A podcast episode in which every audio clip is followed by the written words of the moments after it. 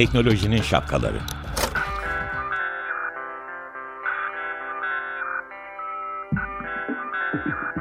Bilgi ve iletişim teknolojileriyle güvenli ilişki için Banu Zeytinoğlu, Murat Lostar, teknolojinin tüm renklerini, siyah, beyaz, mavi, kırmızı şapkalarını konuşuyor.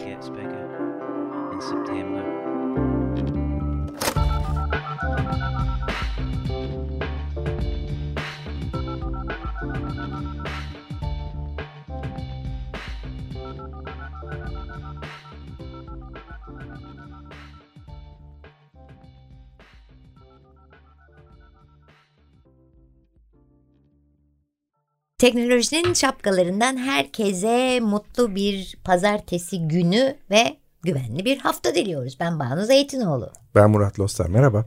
Merhabalar. Ben Sercan Meriç. Evet bugün e, Bir Gün Gazetesi'nden dostum Sercan Meriç konuğumuz.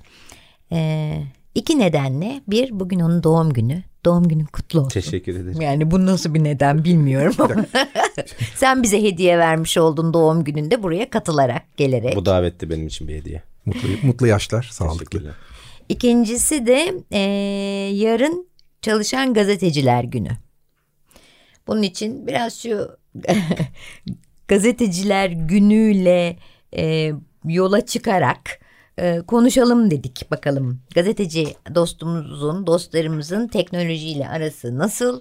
Kendini gazeteci e, sanan, eline kalem ya da telefon alan e, gazeteci sananlarla arası nasıl falan. Onlarla aram kötü. Ee, uzak durmaya çalışıyorum daha doğrusu. Teknolojiyle yani ortalama bir gazetecinin biraz daha üstünde ilgiliyim diyebilirim. Çünkü yıllardır basılı yayın yerine aslında dijital mecralarda gazetecilik yapmaya devam ediyorum. Tabii basılı yayında da çalıştım. İşte bir gün gazetesine girdiğimde matbaa olarak basılı sayfanın editörlüğünü yapıyordum. Ancak e, daha sonra son o dijital taraf beni çağırmaya başladı, başladı, başladı. Şu anda YouTube kanalında aslında dijital olarak gazeteciliğe devam ediyorum. Tabii yine e, dünyayı takip etmeye çalışıyoruz. Aynı zamanda bu biraz daha matematiksel bir iş olduğu için işte çeşitli algoritmalar hep ön planda. O trendleri takip etmemiz gerekiyor. E, tabii gazeteciliği dijital yaparken ki dille yazılı kağıtta veya dergide yaparken ki dil arasında çok büyük bir farklılık var aslında. E, gazetede belki basılı olarak daha yaratıcı, daha böyle e, iki kelimelik başlıklar e, bulmamız gerekirken dijitalde biraz daha rahatız. Ama orada da yaratıcılık açısından e, biraz daha elverişli bir ortam var. Bir videoyu kurguda her türlü istediğimiz hale getirebiliyoruz. Biraz da oyun gibi olduğu için aslında çok keyifli bir şey. E, işte bunları mesela yaparken ben çeşitli programları da kendi başıma öğrenme çabası içerisindeyim. İşte kurgu programıdır, efekt programıdır, ses programıdır. Radyoda şu anda. E, çok önemli e, noktalar yani işin içeriğiyle direkt alakalı, onun kalitesini direkt belirleyecek noktalar olduğu için aslında biraz da oyun gibi. Hem öğreniyorsun hem daha yaratıcı işler yapmak için e, kendi sınırlarını da aslında zorlayabildiğin bir mecra. Haliyle böyle ama e, gazetecilik yapmaya çalışan Twitter'dan, Instagram'dan, sosyal medyadan e, arkadaşlarla biraz uzak kalmaya çalışıyorum. Çünkü en önemli şey bizim mesleğimizde teyit etmek. Yani bilginin gerçekliği çok önemli. Şimdi bizim bile birçok yaptığımız iş, haber e, hiç e, hemen kaynak gösterilmeden birçok sosyal medya hesabından paylaşılıyor mesela. O hesaplarda çoğu zaman yanlış bilgiler de dolaşılma sokuluyor. Çünkü o da aslında dijital bir matematiği var. Yani ne kadar retweet veya fav aldığı ile ilgili o hesap kendisini büyütüyor. Yani o zaman aslında bu konudaki risk e, bizler için de sizler için de e, bunu meslek olarak yapmayan ama or ortama çıkınca ne yazarsam olur ben de bu haberi yapıvereyim diyen bilimum insanlar. Benim için de risk. Çünkü onu okuyorum. Sizin evet. için de risk. Çünkü sanki rakip değilken rakipmiş gibi davranmak durumunda kalıyor. E, bu çerçevede biz neye güveneceğiz, neye inanacağız, nasıl kimleri bu anlamda haber takibi olarak takip edeceğiz? Belki bunlara girebiliriz seninle. Şimdi ben Cumhuriyet Gazetesi'nde aslında başladım gazetecilik yapmaya. Yaklaşık işte 14. yılıma gireceğim gazetecilikte. Ee, oradan öğrendiğim bir şey var mesela şu. Yani gazeteci hiçbir zaman haberin önünde olmamalı. Hı. Bence en önemli unsur o. E, şimdi bu bahsettiğimiz sosyal medya meselesiyle alakalı çoğu kişi aslında yaptığı haberden ziyade kendisiyle alakalı bir e, sunum hazırlama çabasına girişmiş durumda. Nasıl e, peki gerçekten kaliteli habere ulaşmak için hangi kıstaslarla hareket etmemiz lazım? Aslında okuyucu anlıyor yani günün sonunda. Güvendiğimiz mesela gazeteciler var. İşte örnek vermem gerekirse Çiğdem Toker bunlardan bir tanesi mesela. Çiğdem Toker'in e, binlerce sayfalık ihale dosyasıyla, dava dosyasıyla e, bir şekilde ilgilenip o kısacık haberi çıkardığını biz medya mensupları biliyoruz. Çiğdem abla gibi birçok insan da var bunu yapan. Ama biz de onu zaten medya e, nasıl diyeyim kraliçesi olarak biliyoruz. Yani kraliçe derken e, kalemiyle kraliçesi evet. olarak biliyoruz zaten ve bilgi birikimiyle. Bir de bilmediklerimiz var. Asıl risk o birileri. Şimdi özellikle 2013-2014'ten sonra bilhassa bu işte 17-25 e, olaylarından sonra bu çok iç içe girdi aslında. Yeni çıkan birisi bir hafta içerisinde mesela e, adı duyuluyor ama kim olduğunu bilmiyoruz. Sadece adını biliyoruz onun. Orada biraz da sürekliliğe veya CV'ye bakmak lazım. Yani günün sonunda Google'dan birini arattığımızda daha önce hangi haberleri, hangi çalışmaları yaptığında e, kısa yoldan aslında kolayca öğrenebiliyoruz. E, bir buna bakmak lazım bence. Hı. Bir de e, haberin içeriğiyle alakalı. Şimdi bazen çok uç iddialar, örnekler. Yani asparagas bir şeyin yayılması e, gerçek haberin yayılmasından çok daha hızlı bir şekilde e, gerçekleşiyor hmm. sosyal medyada. Hani araştırmalar vesaireler de bunu gösteriyor. İşte Netflix'te vesaire de var bununla ilgili, Facebook'la ilgili, Twitter'la ilgili belgeseller. Oradan e, ilgilileri izleyip belki öğrenebilirler. Bir buna bakmak gerekiyor. Bir de tabii haber bir ihtiyaç ya bir şey öğrenmemiz için. Şimdi Türkiye'de neyi öğrenmemiz gerektiğiyle alakalı her şeyi öğrenmemiz gerekiyor belki ama çok hızlı ve çok girift süreçler içerisinde devinip duruyoruz. Orada aslında gerçekten bilgilenmek, ülkesinde, çevresinde ne olduğunu merak eden insanlar bir yandan bir yerden sonra onun da e, yani içgüdüsel olarak belki e, terbiyesini almış oluyor. Yani şimdi eskiden mesela çok iyi gazetecilik yapıp daha sonrasında iktidarın gadrine uğramasının akabinde e, işsiz kalan bazı meslektaşlarımızın da mesela e, bu asparagas haberleri daha hızlı bir şekilde yayma noktasında hmm. aslında aparat olduğunu da belki kendileri istemeden görebiliyoruz. Yani onlara da dikkat etmek gerekiyor. Bence çok bağırmadan haberin içeriğini doğru bir şekilde sunan insanlar kıymetli. Çok bağıran insanları biraz şüpheyle baksınlar diyebilirim. Peki sen sana bir takım bilgiler geldiğinde e, çünkü artık bilgi aktarımı da size de çok kolay ya yani hani işte bak böyle bir şey oldu falan. Hani bunu nasıl bir e, süreçten geçiriyorsun yani o güveni habere güveni gelen bilgiye güveni nasıl e, Şimdi bu gelen bilgilerle ilgili ya ben çok mesela ihale haberleri yapmıyorum. Genel olarak siyaset ve işte kültür sanat haberleriyle hı hı. E, meşgulüm aslında çoğu açık kaynakta yer alıyor. Mesela bir ihale haberini açık kaynaktan aslında öğreniyor çoğu kişi. Belki birileri e, yol gösteriyor olabilir. Mesela bu Sayıştay raporlarına girdiğimizde bir yıl boyunca günde iki tane yolsuzlukla ilgili ya da bir rant aktarımı ile ilgili haber bulmak mümkün. Tabii onu okumak da bir eğitim, bir e, donanım, bilgi birikimi gerektiriyor. E, ama biz geldiğinde bir haber bize tabii ki de ilk kuralımız yani haberi bütün kaynaklarına, bütün taraflarına sormak. Şimdi bazen mesela şöyle bir şey de oluyor. Oraya sorduk buraya da soralım. Genelde bu tartışma programlarında hı hı. E, oturtulmuş bir şey. İşte bir sosyal demokrat varsa sağ karşısında bir işte milliyetçi de gelsin. Bir işte e, sosyal... demokrat olalım. Tabii demokrat. Aslında böyle bir şey değil yani. Haberin tüm taraflarına sorma hikayesi de böyle bir şey değil bir ihaleyle ilgili örnek veriyorum Sadat'la ilgili bir konu görüşüldüğünde tabii ki de belgeler var. O belgelerden bir haber üretiliyor ve o kurumun yöneticisine bir telefon açıp böyle böyle bir şeyler var. Bunu haber yapacağız. Sizin eklemek istediğiniz veya karşı çıktığınız bir şey var mı diye sorulabilir. Ama aslında o gelen cevap e, sonucunda gazeteci e, şunu da anlayabiliyor yani. İddiası doğrudur veya e, belki ondan daha da vahim hmm. bir durum söz konusudur günün sonunda e, bir haber kamuoyunu aydınlatmak, aydınlatmak için yapılıyorsa kamuoyundan bir şeyleri gizlemeye çalışan insanların da aslında klişe tavırları var artık Anladım. oturmuş. Hani onları da anlayabiliyorsun. O şekilde haberini inşa edebiliyorsun. Aslında biraz önce dedin ya e, asparagas haber çok hızlı e, yayılıyor. Yani çok hızlı yayılan haberin asparagas olduğunu düşünebilirsiniz. Bir. Çünkü hani sürekli Allah gecinden herkes için versin de birilerini öldürüyorlar ya öldü diye birden birisi öldü diye bir e, sanatçımız e, genelde öyle oluyor. E, ve genelde e, balon haber oluyor. Bak bu söylediğin çok güzel bir şey oldu. E, Ben e, aslında biraz olayı şuraya da getirmek istiyorum ve merak ediyorum. Şimdi olayın biraz daha haber tarafını konuştuk. Ee, ama haber değil ama e, sosyal medyada e, kişisel e, birebir e, mesajlaşma iletişiminde e, e-postalarda böyle ciddi zincirler oluşuyor ve oluşturuluyor. Ve orada onun başında genellikle bir bilgi yer alıyor. İşte e, telefonunda şu şu şu ayarlara girip şunu yaparsan pili iki kat uzun dayanacak kadar basit bir şeyden ya da basit demeyeyim ama çok anlamsız bir şeyden başlayıp işte e, Atatürk diyelim kullanan bir şeyler oluyor. İşte Atatürk bilmem işte 100 yılın 2023 yılının e, şeyi Atatürk olsun Times'ta şuraya tıkla oy vere Ha. kadar bir sürü şey yayılabiliyor. Şimdi e, mesela sağ olsun rahmetli babam bana bu tarz şeyleri çok paylaşırdı. E, ben onunla bayağı bu konuda çalışmıştım e, sağlığı hayatta olduğu dönemde. O yolladıkça ben giriyordum, bakıyordum, zaman harcıyordum, e, şey yapıyordum. E, ne denir onu araştırıyordum ve bunların e, ne yazık ki yüzde seksen yüzde doksanı yanlış çıkıyordu. Dönüp bak bu söylediğin yanlış. E, bu aslında şöyle şöyle diye bilgi veriyordum.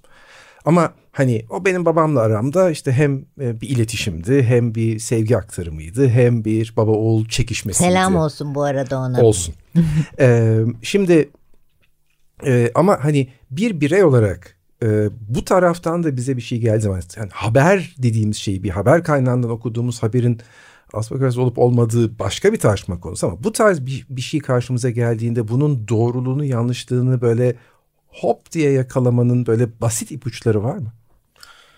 Sanmıyorum basit bir ipucu olduğunu ama çok zor da değil yani e, bunu öğrenmek. Bunu siz bu e, anlatıyı yaparken aklıma şey geldi. Şimdi bizim ülkemiz emi almadan emi alınmış gibi haberler yapıldı mesela. Haluk Bilginer'le ilgiliydi. Çok büyük bir aktör, çok büyük bir oyuncu. E, Gerek yok mesela almadan bir şeyi aldı. Veya e, işte Tolga'nın mesela filmi Sandıns'ta kelebekleri aldığında biz neredeyse 3-5 gün e, birkaç kişi dışında bunu konuşamadık. Şimdi burada biraz daha Doğru mu acaba değil mi acaba diye. ya çok da önem vermedi herhalde kamuoyu. Sandıns'ın mesela çok değerli bir şey olduğunu biz biliyoruz ve orada bir yönetmen, Türk yönetmen ödül alıyor. Bu çok muazzam bir şey, gururlandırıcı bir şey. Ama biz orada ödülün e, değerinden ziyade kişinin ne kadar popüler olup olmadığı ile ilgiliyiz. Bu Haluk Bilginer'le Tolga Kaşçelik arasında kurduğum bağlantı mesela bununla alakalıydı. Fakat şöyle bir şey var. Sizin bahsettiğiniz gibi mesela flutlar vesaire işte bu TikTok'ta da yeni çıktı. İşte internette oturduğunuz yerden şu kadar para kazanmak ister misiniz? Çok güzel. Kimse kimseye bedava para vermez. Böyle bir şey yok. Hani bunu e, çok küçük yaşlarda aslında belki de bu medya okur yazarlığı dediğimiz şeyin müfredatta olması gerekiyor ki e, bunu bilerek hayata katılalım. Ee, peki onu bilerek hayata katılalım da birdenbire aklıma da şey geldi yani oturduğu yerden para kazanmaz diyorsun ama mesela oturduğu yerden bir markanın bir şeyini paylaşıp oralardan 10K'lar cebe indiren bir sürü e, insan var. Başka bir Evet. meslek. Onlar da kendine umarım gazeteci falan demiyorlardır yani. Sanmıyorum. Influencer değil mi onlar? San, sanmıyorum öyle dediklerini. Ee, benim eşim de bir influencer. Ee, hatta e, ya o bir sektör, bir iş günün sonunda. İlerlediği matematiğini eleştirmek çok mümkün. Benim de uzak durduğum bir yer mümkün mertebe. Fakat bu Türkiye'deki ekonomik e, bir şekilde ticari meselenin e, dönüşümüyle alakalı da aynı Doğru. zamanda. Şimdi ama şunu biliyorum mesela direkt bir kulis bilgisi olarak paylaşayım. Çoğunun takipçisi yüzde sekseni takipçi sayısının yüzde sekseni yalan. Mesela. Ama artık bir yerden sonra o sektöre girildikten sonra biraz da nasıl desem laçka ilişkiler içerisinde yürüyor herhalde biraz da. Tabii bu vergilendirme meselesi de orada önemli. Sonuçta e, vergisiz vesaire direkt işte ürün paylaşır mısın? Hani eşim yapıyor diye demiyorum. Yapmıyor. Suç duyurusu değildir. Suç Hayır o mesela ben kendisini takip ediyorum. O böyle güven veren. Yani orada da şey çok önemli. Ee, nasıl gazetecinin güven e, vermesi gerekiyor. Güvendiğimiz gazeteciler var. O influencerların da aslında şey var yani. O bir şeyi öneriyorsa doğrudur. Evet, yani evet. samimiyeti çok önemli. Orada da samimiyet devreye giriyor derken madem e, yarın e, sizlerin günü çalışan gazeteciler günüymüş dedim. Lostar bana dedi ki çalışmayan gazeteci mi var? Yani o zaman ne oluyor onlar gibi işsiz Ona ga- kalan. işsiz gaz yani evet. Evet. Çalışmaya daha çok herhalde şu anda. Yani çalışmayan gazetecim var derken gazeteci tanımı gereği yani hani Tabii tabii. gazetecilik yapılan bir iş yap ya yapmadığında hani yazar olabilirsin. Tabii. Düşün, Evet. Düşünür Bir olabilirsin. de bizim memlekette birkaç tane var bugünlerden. Öyle mi? Tabii işte 3 Ocak olması lazım bir tane. Bir 10 Ocak var. Ağustos'ta vardı herhalde bir tane yanlış hatırlamıyorsam. Birçok bir gazeteci günü var. E, genelde de bunlar biraz e, şu noktaya evrildi. İşte iktidara yakın gazeteciler ve iktidar mensupları birlikte pasta kesiyorlar. Aa, basın ne kadar özgür, harika, müthiş devam edelim. Öte yandan e, 43 tane gazeteci şu anda mesela tutuklu. Ya. Onu da söylemeden geçmeyin. Lütfen. E, yarın hangisi acaba? Yarın e, 10 Ocak çalışan gazeteciler. Hayır öyle de hani yani var ya o herkes kendi kafasına göre yapıyor. Biz iyisini seçmişizdir diye Yo düşünüyorum. iyi iyi hepsi iyi. Peki. Ee, o zaman şöyle bir şey yapalım. Sevgili Selda Bağcan da sana diyoruz. Yaz gazeteci yaz. tamam. Evet Selda Bağcan'dan Yaz Gazeteci yazı dinledik. Yarın ee, çünkü çalışan gazeteciler günü ve konuğumuz biricik sevgili arkadaşımız Sercan Meriç. Sercan hmm, bir şey sormak istiyorum. Şimdi ben de iletişim danışmanıyım ya. Şimdi biriyle e, bir projeyi kültür sanat tanıtımını yaparken eğer bir gazeteye röportaj e, veriyorsak e, daha kıymetli görülüyor çalıştığımız kişiler tarafından. Fakat bizim için e, son 5 senedir, 4 senedir artık bunu da çok iddia ediyoruz ki bütün internet haberleri, portal haberleri, portal röportajları, YouTube hatta bloggerların bile konuya doğru atış yaptıysak getirisinin daha yukarıda olduğunu düşünüyoruz. Biz böyle iddiamız bu. E, sana sorabilir miyim? Yani genel du- durum bu anlamda nedir? E, biz e, okur olarak e, hangisine gerçekten daha e, yönlenelim en doğru habere ulaşmak için tarafsız gazetecilik adına diye de sorayım. Şimdi ağırlıklı olarak bağımsız gazetecilik yapan mecralar zaten dijital platformlarda faaliyet gösteriyorlar. Çünkü kağıt çok pahalı bir şey. Şöyle bir örnek vereyim. Ee, Bir gün gazetesinden önce Sözcü'de çalışıyordum biliyorsun. Ee, Bizim o zaman 300 bin civarı tirajımız vardı ve gazete isterse 500 bin de satardı. Ama 500 bin sattığı anda büyük bir zarara girerdi yani. Çünkü kağıdı, mürekkebi, baskısı, dağıtımı vesaire dolar bazında özellikle bunlar bir maliyet kalemi e, olduğu için aslında daha fazla satmak bugünün şartlarında daha büyük zarar anlamına geliyor. Haliyle bu zararlar hani sadece iktidarın baskısı değil ekonomik olarak da e, bu zorluk bir şekilde gazetecilerin öncelikle kendi sayfalarında e, istihdam ettiği editör veya muhabir sayısında azalma yaşanmasına yol açtı bir dönem. Bilhassa 2010'lardan sonra. İşte Radikal'in kapanması, Habertürk'ün kapanması bunlara örnektir. Şu anda tahmin ediyorum ki 100 bin satan gazete yok. Yani tirajlarda genel 160-170 bin olsa da maksimum 70 veya 80 bin civarında gazete satılıyor. Bu birinci nokta. ikinci nokta tabii değişen teknolojiden hep bahsediyoruz. İşte dikey ekran, telefonlar vesaireler. Eskiden bir vapura binerken ya da toplu taşımaya binerken gazete bayilerine baktığımızda oradaki manşetler bize hangi gazeteyi alıp almadığımıza yönelik belirleyici olurdu. Şu an ise e, Twitter'da genellikle trend topik meselesi üzerinden dönüyor. Fakat e, dijital mecranın şöyle bir avantajı var. Bir kere e, gazete aslında yarım günlük bir şey. Basılı gazete. Yani alırsınız yarım günde ya okursunuz ya okumazsınız ya da birkaç sayfaya bakarsınız ondan sonra bir köşeye koyarsınız. Bir de eskiyor. Eskiyor. Çok çabuk eskiyor. E, dijital mecrada her an güncelleme yapma imkanınız var birincisi. İkincisi e, daha çok fotoğraf kullanma imkanınız var. Video ile destekleme imkanınız var. Belki podcast olarak, ses dosyası olarak ki bu podcastler çok yayınlama, yayınlanmadan önce birçok gazete mesela SoundCloud üzerinden yazarlarının e, köşe yazılarını günlük olarak e, seslendirip okurlarla paylaştırıyordu. Haliyle dijitalin biraz daha avantajı var. Ama dijitalde sirkülasyon daha fazla. Hı hı. Tabii şöyle bir durum da var. Çok iyi yapanlar da var. E, biraz daha iyi yapanlar da var. E, multimedya olarak aslında tamamen bütün araçlarla e, desteklendiğinde çok güzel bir iş ortaya çıkıyor. Mesela şu anda işte batılı gazetelerde hikaye anlatıcılığı ile alakalı bir mesele var. Bizim memlekette daha net bir şekilde anlaşılmadı. Hani her şeyi hikayelendirmek, her şeyi hikayelendirmek zorunda değilsiniz gazetecilikte. Bir kere öncelikle bunu söyleyeyim. Bazı şeyleri olduğu gibi de e, yayınlamak daha doğru. Fakat mesela özel bir konu üzerine çalışıldığında onun fotoğrafları, videoları, bu BBC'nin mesela akışı var ya aşağı hı hı. doğru günlük. Ona çok faydalı çünkü ee, aslında bir paket halinde gazete mesela 12 sayfa ise 12 sayfayı okumadan belki 3-4 dakikada orada özetleri okuyabiliyoruz. Bir de haberin artık çok uzun bir şekilde yazımı gazetelerde e, hala devam eden bir şey olsa dahi okur açısından artık 140 karakter meselesiyle alakalı ilişkilendiriyoruz ya tüm meseleyi. Ee, çok artık alışıldık bir şey değil. Zaten yavaş yavaş biraz daha yaş üst yaş gruplarıyla alakalı bir şey. Ama yeni biçimler ortaya çıkıyor. Mesela Oksijen bunlardan bir tanesi. Bence haftalık gazetelere doğru mesele akacak. Ee, biraz daha belki dergi formatında. Ee, bunu ben olumlu olumlu bir şey olarak görüyorum. Çünkü gerçekten maliyetli bir işin yanında vakit de isteyen bir iş. Haber üretmek, içerik üretmek. Yani yarım günde üretilen içerikle iki günde, üç günde üretilen içerik, içerik arasında gerçekten majör farklar olabiliyor.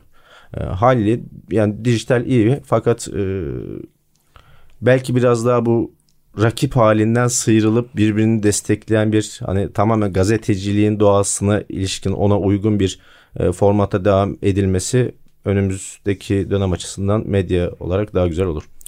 Bir de e, şöyle bir şey var anladığım kadarıyla yani oksijen örneğinde olduğu gibi e, röportajlar için çok güzel. E, ama haber açısından da gerçekten yani bir Twitter'ı yarım gün bakmazsan aa haberin yok mu oluyor. İşte Sercan'ın YouTube'unu o seyretmemişsen aa nasıl bir de böyle aşağılanma duygusu geliyor. Her şey o kadar hızlanıyor ki.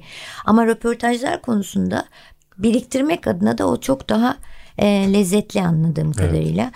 Peki e, şeyde zorlanıyor musunuz? Yani senin öyle olmasa da bu e, az okunma yani 140 e, karakter dedin ya bunun bu, bu son olarak bunu da sorayım sana. Bu çok zor bir şey yani işin içine detayına girmek adına. Evet yani bir taraf 140 karakterde anlat diyor ama sen bazen coşuyorsun çok uzun uzun anlatma gibi bir ihtiyacın doğuyor. Çünkü biz yaptığımız işi severek yapıyoruz. Yani gazetecilik mesela biz zehir gibi bir şey derler ya gerçekten de öyle.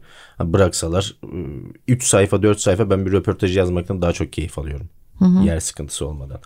Ee, oluyor mu böyle bir şey? Ee, bir zorluk. Açıkçası çok hissetmiyorum bunun zorluğunu. Ama e, işin doğası bir şekilde orta noktada buluşturacak bizi. Çok teşekkür ederim. Ee, doğum gününde buraya kadar geldin. Bizlerle beraber ederim. oldun. Ee, Yine davet ederiz bence. Gelirim. Sen gelmek istersen. Gelirim seve seve. Sevgili eşine çok selam söyle. Teşekkürler. Ben güzel haberi vermiyorum. Tamam. Sen de olsun. Haftaya tekrar birlikte olmak dileğiyle ee, sevgili dostum Sercan Meriç'e teşekkür ediyorum konuğumuz olduğu için ve Murat'cığım sözü sana bırakıyorum. Herkese keyifli haftalar. Ben bu hafta, bu hafta bayağı bir dinledim. Çok da keyif aldım. Çok teşekkürler. Çok teşekkürler. Sağ ol.